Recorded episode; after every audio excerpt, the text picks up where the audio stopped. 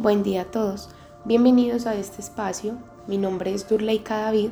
Soy profesional en salud mental de IPS INCEL. El día de hoy hablaremos de la depresión y su tratamiento farmacológico. La depresión requiere una atención integral, no solo de sus síntomas, sino también de su raíz, que en este caso serían como tal los pensamientos y de todos aquellos elementos que hacen parte del entorno del paciente y que puedan estar generando un desbalance en su salud mental.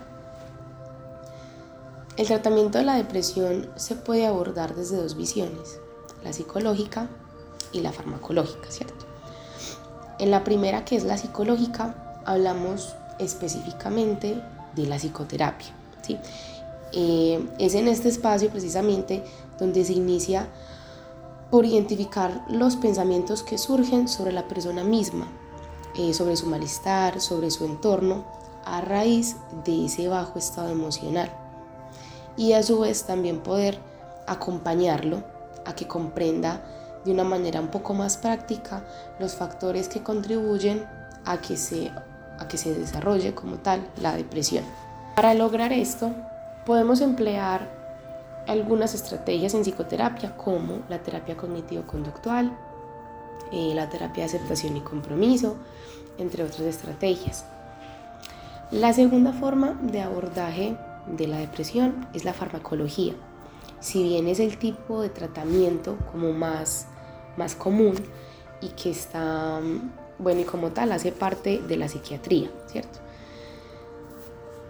Hay que tener en cuenta que existen muchos tipos de antidepresivos, eh, ya que según el tipo de síntomas, la gravedad de estos, entre otros factores, dependerá también el tipo de tratamiento farmacológico del paciente.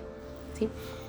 Hay casos en los cuales se hace de manera mixta, es decir, se complementa la psicoterapia con la medicación, en este caso la farmacología, y son casos igual de exitosos. Sin embargo, es importante tener en cuenta lo que dije anteriormente, y es que dependiendo de los síntomas, dependiendo del tipo de depresión, dependiendo de la gravedad de sus síntomas, dependiendo de, otros factores externos, es el, o se plantea como tal el tratamiento más adecuado para el paciente, ya sea desde la parte farmacológica como desde la parte psicológica.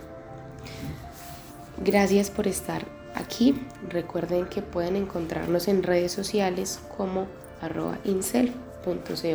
Que tengan un feliz día.